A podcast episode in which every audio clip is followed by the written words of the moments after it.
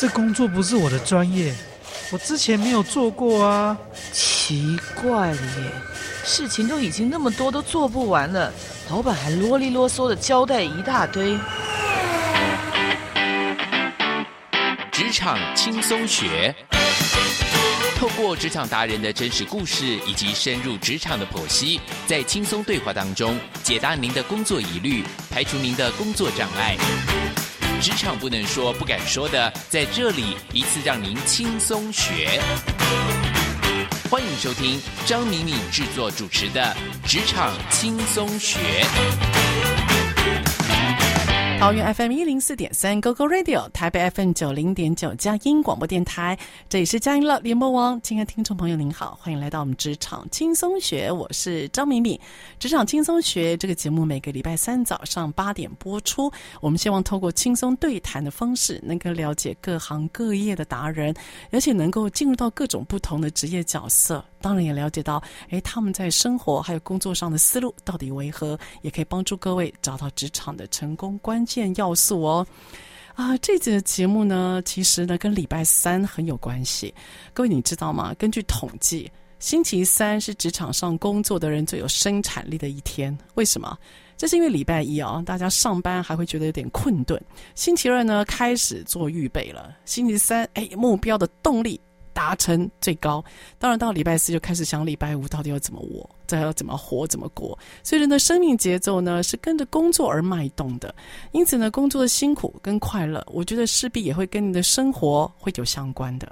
那你如何安排你的生活呢？其实不管说小到从衣着、你的用品、你的食物，其实无时不刻你都在展现你对生活的要求跟美感。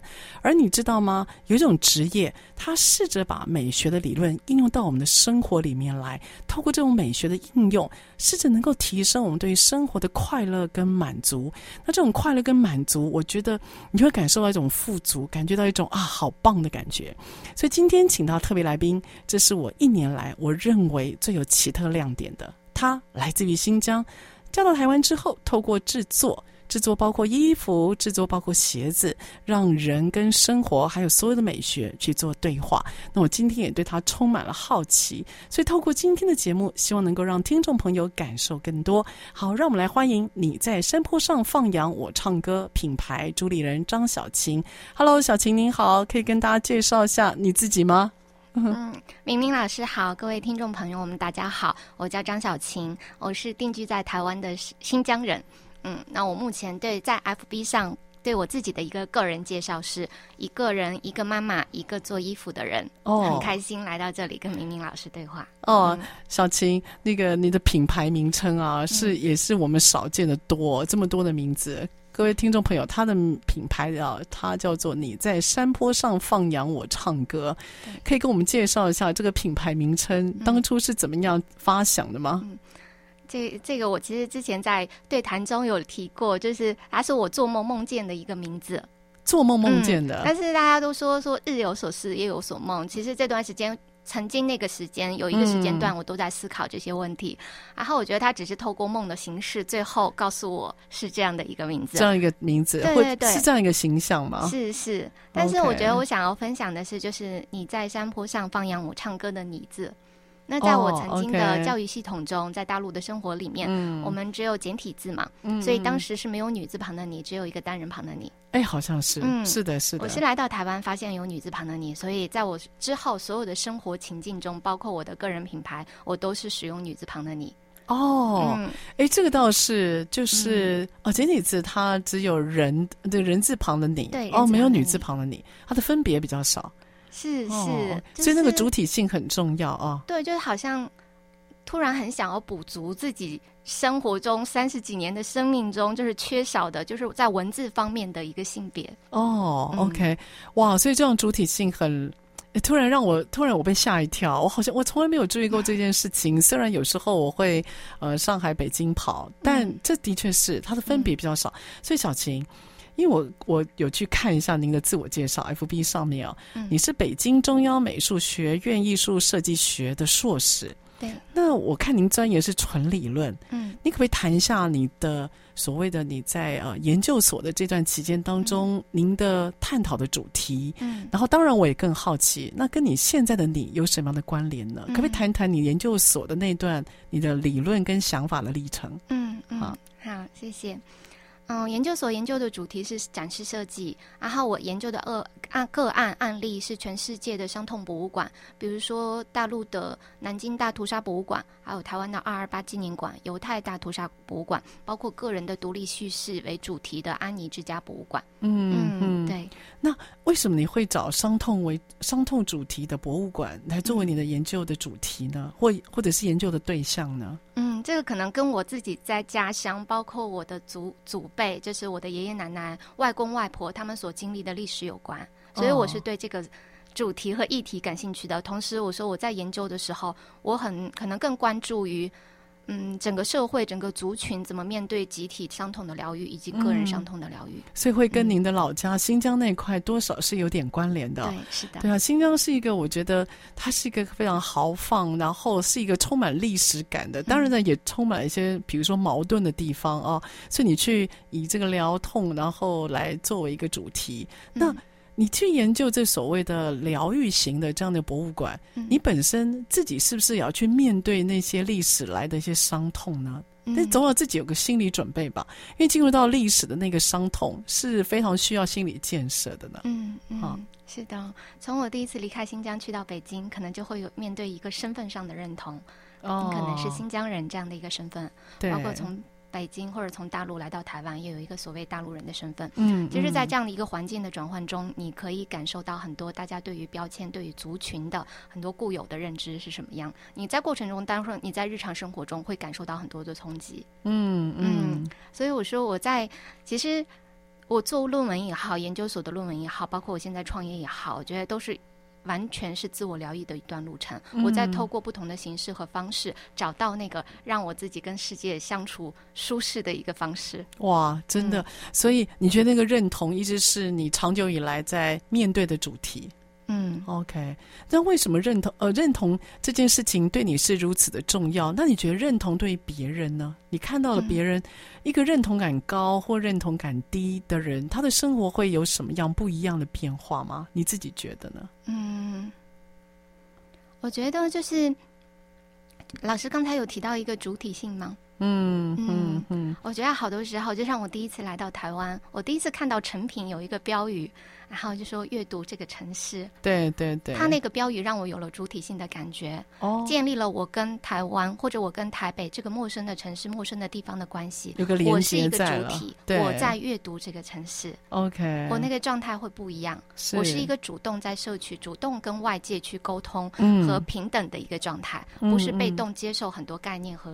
和架构的一个状态，所以听起来主体它一定要有一定的主动性，嗯、对不对？嗯、你觉得我们不管是面对职业或面对我们的生活，嗯、那个主主动的思维、主动的思考，你觉得面让我们去面对很多不同的工作角色有什么帮助吗？在你，嗯、因为我知道说你自己也有开课。也是老师，那透过很多的手作，我们待会会提到，哎、嗯，你会面对到很多的人嘛？哦，不管他是一个群体或是一个个人，嗯，你觉得这样的主体性跟认同可以怎么样帮助一个人呢？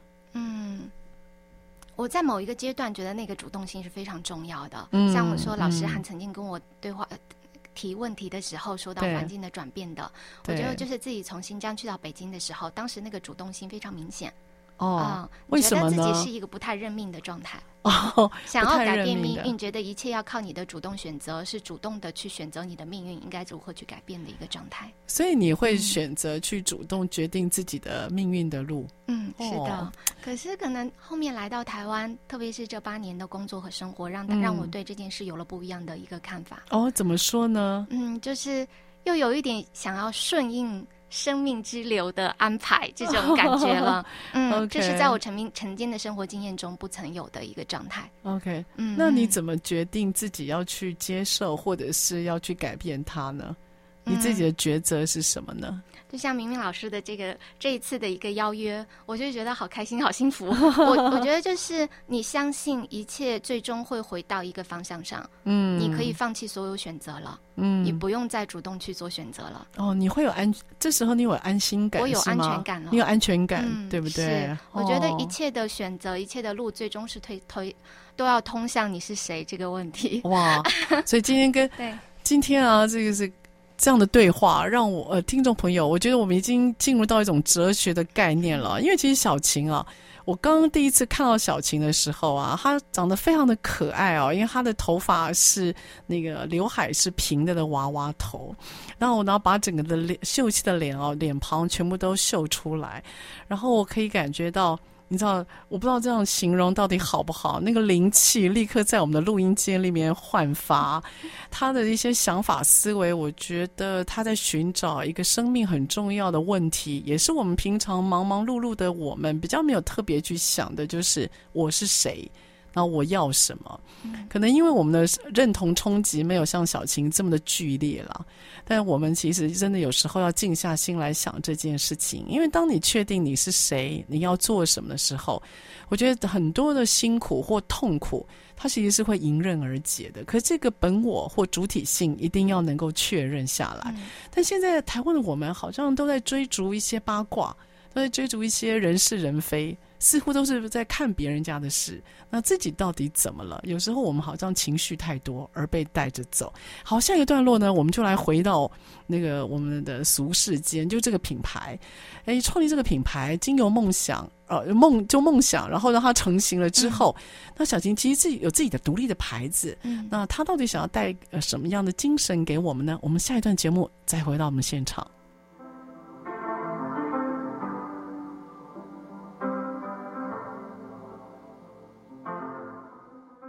好，欢迎各位回到我们的职场轻松学。我们今天请到的特别来宾呢，他是你在山坡上放羊，我唱歌品牌主理人张小琴。所以小琴的那个品牌啊，这个这么长的名称啊，我认为非常有画面。我很少看到品牌的名字本身就充满了那种图像感。因此，小琴，嗯、你现在在那个呃九份这边是有固定的开课，嗯、然后。你有一个班级嘛？哦、可以跟我们说一下您的品牌，嗯。你想要为这个品牌创造一个什么样的特色，嗯、表达什么样理念呢？嗯，可以跟我们谈一下。嗯嗯。刚才跟明明老师分享，你在山坡上放羊，我唱歌，这个是我做梦梦到的一个名字。对，但其实它是有画面感。嗯，它的画面感来自于我小时候，就是整个冬天，它可能半年以上都是积雪，大家是没有办法出门的。嗯，然后家里的妇女呢，就会围着炉子、火炉旁，就是做一些手作。妈妈奶奶给我们织毛衣、做棉袄、棉棉裤、棉鞋、鞋垫这样子。然后我和姐姐就在火炉边写作业。哇，好温馨的那种感觉哦。对，然后奶奶妈妈他们其实都不识字，然后也不会唱什么歌，但是他们做手作的过程中，就是在哼着歌曲。哇，会有音调出来，是，是，那是给我最有安全感，我觉得最幸福的时光。哇，都起鸡皮疙瘩了。所以它是一种家人相聚的温暖感受。我觉得它只是一。种对感觉和感受的形容和描述，对对、嗯，所以我说品牌具体要给人的东西，对于我来说就是一种感受，感受和感觉是比较抽象的。嗯、对、嗯，但那个画面的确很让我们有一种触动。对啊，小时候我们都会有一个童年回忆、嗯，然后全家人聚在一起。嗯，好，我小时候的感受，印象最深的就是我的祖母，她是她呃小时候会拉着我的手，然后去在路上。去跟邻居逛街，嗯，好，然后那个有时候说说话，打打屁。嗯，那我的奶奶这个，她小时候嘛，那台湾很多习俗就拜拜的，嗯，好，我在龙山寺长大，嗯，因此我是闻着那个。那个香的味道长大的，嗯，对，那因此我只要闻到那个味道，我现在的立刻反应就是想到我的奶奶，是。她拉着我的手在路上走的那个画面，嗯，啊，因为我的样子和相貌长大之后也像我的奶奶，嗯，所以那份亲情和那份画面感，一直让我觉得会心情很充满，嗯，所以因此也充满在你的心里了，嗯，是，好，那你。怎么样把你的这个小时候的那个充满，嗯，你带给你的学生，嗯，或带给你品牌的使用者呢？嗯，嗯，你会怎么呈现呢？嗯嗯，那我在没有创业之前，或者是当时还在职场工作，或者是我学习，其实都是一个理论的、纯思维的东西。嗯嗯，嗯，当我自己接触了手作，我感受到了一份安心。我觉得就是我感受到，我每天在缝东西，像是在敲敲木鱼的感觉，有一种修行的状态，它可以让我平静下来。OK，嗯，所以你会从手作让自己平静。嗯，那手作是什么呢？有局限在什么样的形式或内容吗？嗯，一开始因为是身份的转变，来到台湾，家庭的原因，我的小朋友身体不好，所以前几年的时候是在家里照顾小朋友。哦，所以你没有办法出去工作嘛？对。但是因为我原本在北京的工作是做策划和策展的，嗯嗯嗯，需要长期在外面，有了小朋友要照顾他，所以我需要告诉我自己，我觉得我应该学一个技术。哦，我可以待在家里照顾我小朋友的身体，还可以有一定的家庭收入。OK，嗯，这是比较现实的一个考量啦。哦，也是一个所有一切事情的起点哦。对，是的。哦，OK，所以呃，手做什么不重要，对吗？嗯，一开始的时候只是缝衣服。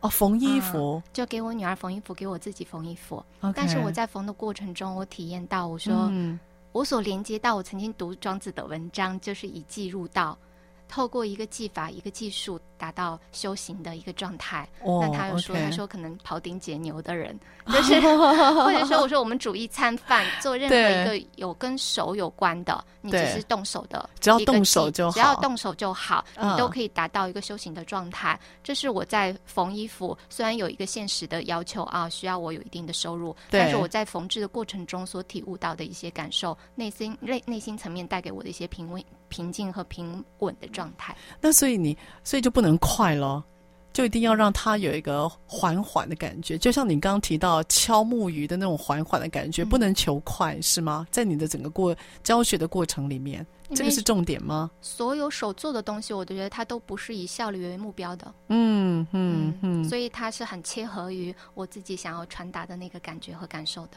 OK，不能求快，不能说我们今天要缝一个鞋子快，我们今天赶快缝一个鞋子，我们就可以去买成衣了，你就可以去用缝纫机。对呀、啊，哦，所以你是手缝、嗯、手做，我都是手缝。嗯、哇，那非常花时间呐、啊。嗯，哦，非常花时间。所以在这个缝制的过程当中，嗯、你会。你是教学而已吗？还是你会有对话？因为你总要教嘛。嗯，那你的教说的内容是只有教他记忆吗？嗯、还是你会说一些启发这个记忆和这个过程里面该有的体会呢？你会说什么呢？嗯，前期是大量的说，大量的说，大量的对谈和对话。OK，嗯，因为我说我们慢下来，这个世界已经不缺衣服了。对啊，对啊，不缺，嗯、也不缺，不缺你自己为自己缝的那一件衣服。但是我要搞清楚，我们为什么要为自己缝衣服？OK，以及我是谁，我的审美来源从零到。从你是一个白纸，是一个小朋友，嗯，到爸爸妈妈帮你挑选衣服，嗯，到你有了青春期，有了自我意识，想要探索自我的风格，在你到职场、大学或者是社会环境对你的要求，你要穿什么衣服？对，一路以来，你要进行一个反思，去梳理自己的审美来源，建构出来的东西是什么？可能也许现在变成了网红认为什么叫美，或者是很多杂志媒体告诉你什么叫美，什么叫美学，嗯，可是你自己的东西是什么？对，要很清晰。对，要很清晰。哦、所以在课程开始，我觉得我好像是用大量的时间去去做一个个人的梳理，对，还是在梳理我是谁这样的一个概念。你要整理起出来，我们再付诸于行动。嗯，但是我说不是行动不重要，而是行动太过重要。它跟你的思维是同等重要的，在时间比例上也是这样。因为课程时间的有限，所以我整个课程是用对谈。但是你回到家的时间，你每天是要做日课的。哦，所以不是呃，所以跟你碰面的话，就是做一个对谈。那回去之后，我还有自己的进度，我就自己抓时间做日课。对，哦、因为日课它的时间很长，每天都要日课。可能这一个课程是三十天的或六十天，你就要做六三十到六十天的日课。OK，那、嗯、做日课是自己要要求自己吗？还是你会监督他的过程呢？他有没有进度呢？嗯，因为我每次对谈就是对这个过程的一个分享和总结。对的啊，所以你要不断的去执行和实践它。OK，、嗯、那如果他没有做好日课，会怎么样呢？嗯、其实没有谈论的基础了。哦，我觉得就像零到一，它一定要有一个基础。不管你做出来的东西是什么，不管你是如何抗拒它，你也要告诉告诉我抗拒的那个过程是什么。哦，好的。嗯，听那这样听起来，你不放弃学生，你会引导他们自己去探索，然后透过手作去了解自己是谁。你会放弃学生吗？会不会有人觉得这个过程太过冗长，会觉得他很陌生呢？嗯，那学生可以做自我放弃，他自我放弃啊？对，OK，在我的课程中，就是所有是学生想要离开是。不用给我任何理由，可以直接离开，我也不会追问任何理由的。哦、oh，OK，嗯，是这样一个，由他自己决定要不要主动来接近。对，因为我觉得学校之外、oh. 体制之外的一个学习都是你自己的。对，这个我非常赞成。你所有的选择是要为你自己的选选择承担责任的。嗯嗯，嗯，这个我非常赞成，因为我自己是讲师啊，我真心觉得就是有时候在企业哦，对不起，我谈的这个比较地球上俗世一点啊。嗯、有时候在在那个企业内啊，我们在做培训，然后有些人他就臭着一张脸来。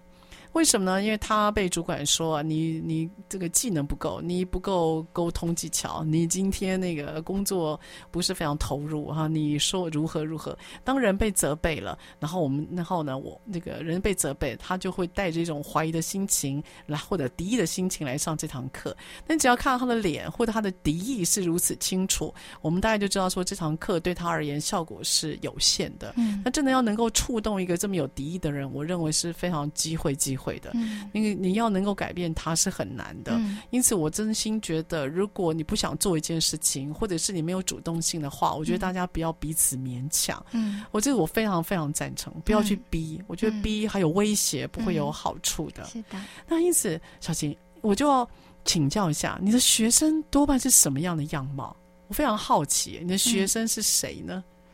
嗯，学生，嗯，其实每一个我都记得特别清楚。哦、oh. 我还记得老师有给我的一个问题说：“哎，你的就是印象最深刻的，好像在教学过程中。”对的。然后我拿到这个题目，我觉得很好玩，就是我每一个人都清晰的记得，清晰记得，因为他们都太不同了。哇！因为我对人，我觉得就是充满热情。他对我来说，真的是一个新的世界。Oh. 是。那这样、嗯，下一个段落呢，我再请小晴来跟我们分享一下他学生的样貌，还有每个人的故事。嗯、但我先问一个小问题：嗯、你最年轻的学生是几岁？嗯，有印象吗？高中高中生就来了，是的。OK，那最长的呢？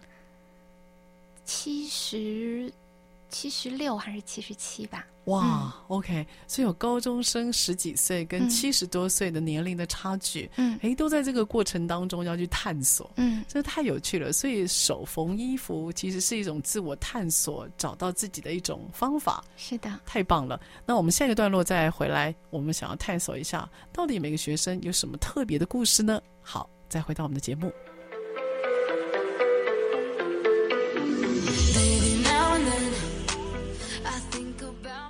职场轻松学呢，你每个礼拜三早上八点到九点播出。在车上的朋友，您可以定频您的收音机，桃园是 FM 一零四点三 GoGo Radio，台北是 FM 九零点九佳音广播电台。当然下车之后，你也可以用手机来听，你只要呢下载佳音乐联播网 APP 或上网搜寻关键字 GoGo Radio，播出之后的节目都可以在 APP 上面随选随听哦。好，我们今天请到特别来宾呢，我刚刚有提到，这是我这一年来啊。我认为最有灵性的一位特别来宾啊，他除了有独特的那种气质以外，他对人也有很棒的一个深入的观察。这是你在山坡上放羊我唱歌的品牌主理人张小琴。小琴，小琴，上一个段落我们提到就是上课啊，嗯、呃，上课可不可以给我们上课学生一个简单的轮廓？诶，他们为什么会来上课呢？因为他们如果你就像你讲的、啊，我们每个人。要买衣服，其实台湾很方便嘛，啊、嗯，现在上网也非常方便。嗯，为什么花这么多时间手缝自己一件衣服或一个作品？他们是因为什么样的目的而来呢？或想要追寻什么呢？嗯嗯，嗯，我最近期有一个同学，他是想要上写作课程的，他是七十三岁，嗯，他就是跟我讲说，我七十三岁了，我还想要找自己。哦，嗯，哇，我觉得这个这样的。同学，我暂且是分为一类，okay. 就是可能也是跟我一样，大家看到是我网络上的文字，我可能是在不断的透过我对生活的观察去梳理我是谁的一个状态。对的，还有一些同学他们是，嗯，本身是服装专业，对服装设计师这个东西有向往。对，嗯，但是曾经上过打板的课程，可是是因为打板的课程让他变得更加困扰。哦，反而太束缚了他的创作，或他不不太理解。或者很多人只是想要帮自己做一个衣服，他并没有想要当一个服装设计师。对的，对的。可是现在可能整个结构、教育结构给大家提供的学习的路径，只有上专业的打板课、专业的裁缝课，对，你才有办法去接近所谓我想自己做一件衣服这样的一个路径。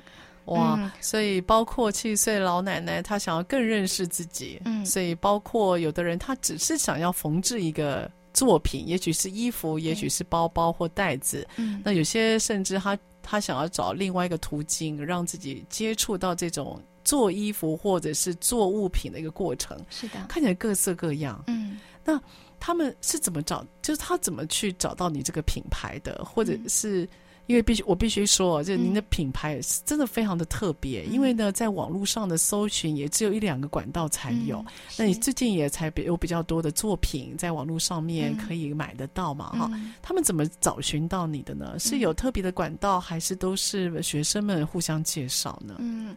最开始我跟我女儿就是我们的模特，因为我们平时就穿着自己做的衣服出去，哦、所以我的第一批客人全是我在路上捡来的。你在路上捡来的、啊，就是大家会询问你的衣服是谁的，有没有什么可爱的故事呢？就是我们刚搬去水南洞，水南洞它才算是一个呃旅游的地方。OK，偶尔会一些游客去到那边，我带女儿去散步。我要跟你说，你是我第一个认识的、嗯、住在水南洞的朋友。嗯、对，它是一个观光景点，嗯，但是住在水南洞那边真的还蛮远的啊、哦，至少对我这个台北人来讲还蛮远的，嗯，嗯嗯所以就碰到观光客。对对。嗯，然后带女儿散步的过程中遇到，大家就问你的衣服，哇，嗯，然后就会跟去我的家里说想要定做这样，所以第一批客人都是这样慢慢积累来的。是，之后我就是开始用网网络，用用 FB，因为我每天在记录，包括我女儿讲过的话，我和我女儿的日常生活。对的，对的，就是用文字和图片去做分享。OK，嗯，所以大部分是在网络上认识我的朋友。所以你在网络上有提到说啊，嗯，你从。呃，他你从他三岁开始，你就帮你的小朋友叫冠小姐，瓶瓶罐罐的冠，是的，好帮冠小姐开始记录那个对话。你在记录对话过程，你自己学习到什么？嗯，准确的说，好像是两岁半我就开始记录了。OK，他牙牙学语大概就开始了。对，对，那时候记得比较少，他也说的比较少。OK，然后一直现在记录到八岁嘛。那一开始想要去帮他记录，其实我是很好奇，我就觉得让一个人他还没有。被集体意识所影响，他还没有被知识所影响的时候，他直观的对这个世界的感知是什么样子？嗯，很妙。哦，所以我就是记录他的过程，我觉得很像很多哲学家讲过的话。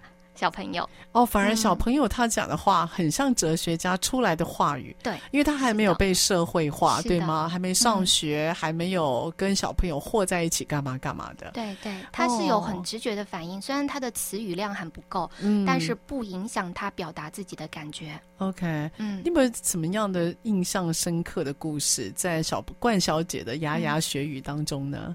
嗯，我说。他是每天都在给我惊喜，就是 因为我觉得那个频率很高。它就像一个空白的东西，对，外界给它影响，它立马的反应和回馈出来，我就把它记录下来。但是我觉得在这个过程中观察它的变化很有趣。OK，嗯，一直记录到现在，他八岁，其实八岁他已经开始上学，有同学，哦、有老师，有已经在这个台湾这样的一个环境里生活一段时间了。他跟我的生活背景是不一样的。哦，开始就因为、嗯、因为教育的关系，因为教育，因为环境，他除了我之外，除了家人之外，他有了台湾这个社会环境给予他的东西。对的，所以我现在再去观察他，我发现他变成了我了解台湾的一个入口，不一样的方式啊。对，因为他的很多反馈已经不是我给予的，哦、不是家庭给予他的了。Okay, 对，那那个小孩的变化，嗯、因此你特别深刻。是我可以说，在你的记录过程当中，因为小孩他如此的纯真，他也可以，他其实是我们大人的一面镜子啊。嗯，你怎么样可以从那个小孩记录小孩的对话，你可以看到自己？嗯、你你有没有感受到，身为母亲，嗯，还有身为跟小孩陪伴小孩的过程，你自己有没有在这样的记录里面跟着长大呢？嗯，是有的。嗯、它不仅是镜子，我觉得还是放大镜，因为它不会像大人那么爱掩饰。已经学的聪明了，会的会掩饰自己的很多的情绪，很多的欲望了。它是很直观的反映出来。对的。所以你如果是，我觉得看见是一种能力。嗯，看见是。看见是一种能力，就是你看见他这些东西，同时会看到自己。哇，真的！对于我来说，可能就不是教育，嗯、而是看见。嗯，所以有时候你在这样的对谈，应该也是很心存感激啊。嗯，哦，他会帮助我们，就是看，就是能够更厘清自己一些我们自己没有观察到的特质啊。对，所以在课程中，我是一直课程第一第一个跟同学去见面，我就是希望大家不要叫老师这个名词了。哦，对，那他们怎么称呼你？嗯、就是叫小晴。小晴是 OK，嗯，对啊，称呼这样子比较没有距离感。嗯，一个是没有距离，还有一个就是我说我也许学习到的更多。哦，这倒是。嗯，哦，有时候我们在接触生命的时候，会你知道那个彼此都会相长。是的。哈、哦嗯，我最近这个跟您的跟你的那个接触环境可能会有个反差，但我因为我我是做讲师跟顾问嘛、嗯，我最近发现一件事情啊，就是呃。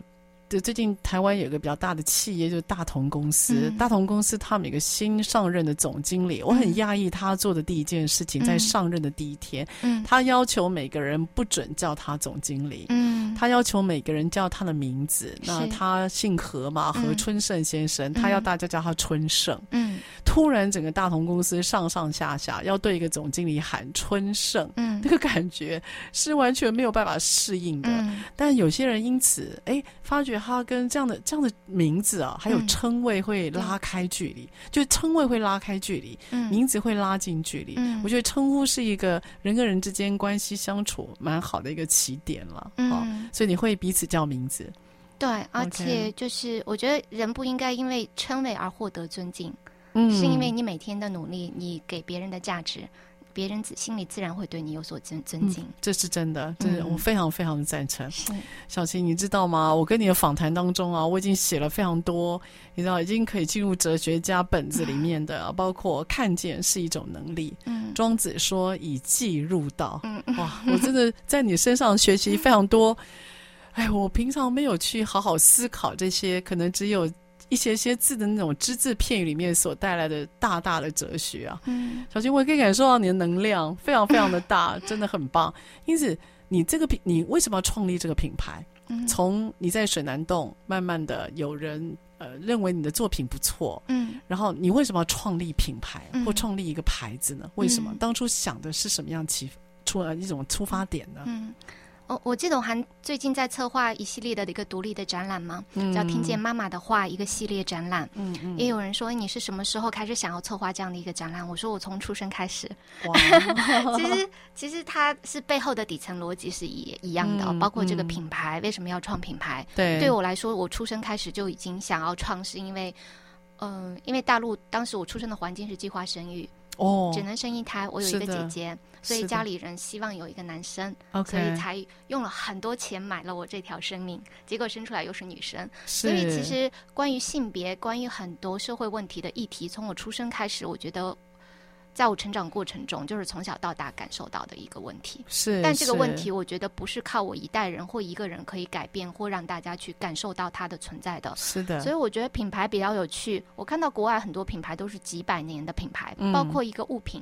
对的。它可能上百年的品牌，它是有好几代人去传承，去讲一件事情，去说一个故事。对。所以我想要做品牌，我觉得可能到我的女儿冠小姐，或者再到她的孩子，可以一直有一个平台。去分享我看到的问题。OK，嗯，所以一个品牌是一个平台，可以让大家知道说有这件事的发生，还有这个思维的存在，对不对？对，好，下一个段落呢，我想要请小静谈一谈她的策展计划。嗯，因为我觉得这个策展计划呢，应该会帮助到很多的人，尤其是非常希望大家可以感受主体性还有设计概念的。好，我们下一个段落再回来。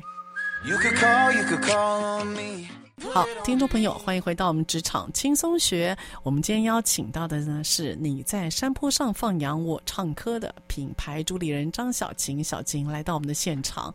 好，我呢在上个节目有跟小晴提到了她的品牌，也提到了她的小朋友冠小姐。哈、从三岁、两岁半就开始记录她的牙牙学语，到现在八岁了，小学一年级开始有了社会的生活。有了转变了，所以接着啊，我就想要问小琴一个问题，就是啊，一个人慢慢开始社会化，他理解到，哎，自己是被人观看的，因此他可能会在意别人的眼光，或他开始学习别人的美感或生活方式。是，所以谈到美学，你自己觉得我们需要有刻意去学美学吗？嗯，因为很多人都说我们要有美学的教育，我们要有美学的素养。嗯，你自己觉得呢？美学这个词对一般人，你觉得应该要怎么样看待？嗯嗯。刚才私下里跟明明老师聊一下美学，我觉得很好玩。就是我说我自己认知的美学，因为本身就是美术的教育系统出来的，嗯，所以我觉得嘿，美学这个东西可能跟。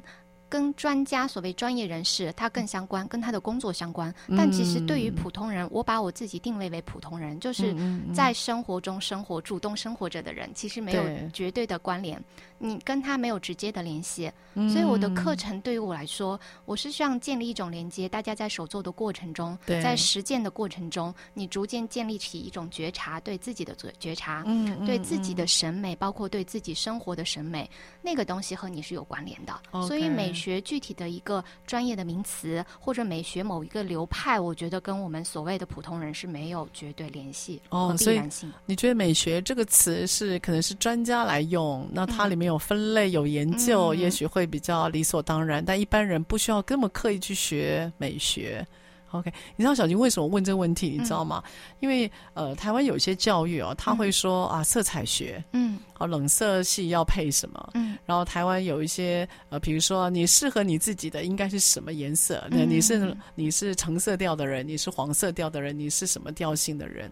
我只是有时候靠那些分类，我自己疑惑还蛮大的，嗯、因为我分不太清楚暖色跟冷色，嗯。那我也不知道，原来蓝色有这么多层次，例如，嗯，所以我到底这样就是我就是找不到自己颜色的人，因此我就没有美学了吗？我觉得很多的教育，很多的人似乎有这样子的一个责备论，嗯，好像我应该找到属于自己的颜色，嗯，那你觉得美学这种事情是天生的吗？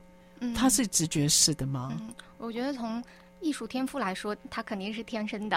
但老师刚才说的色色彩学或者这方面的一个教育系统下的分科，嗯、我觉得可以，它可以是一个工具。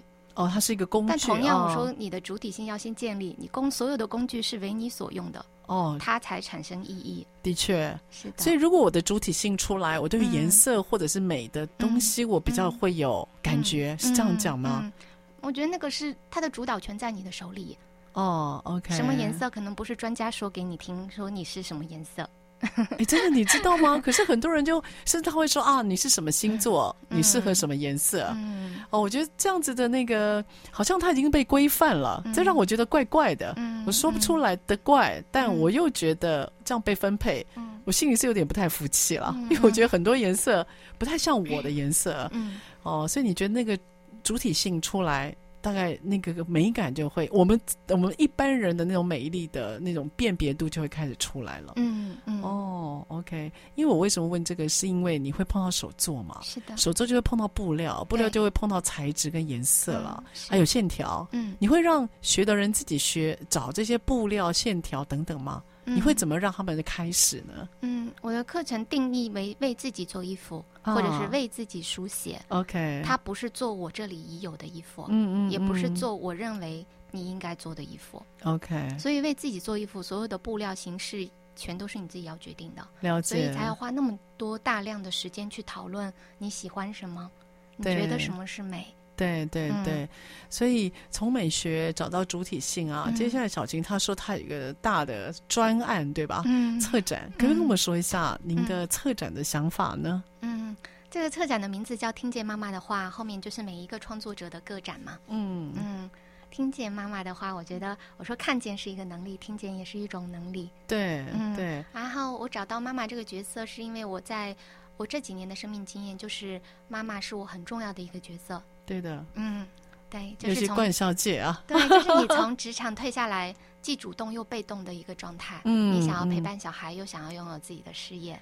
所以你说，嗯、呃，听见妈妈的话，那这群妈妈们是谁呢？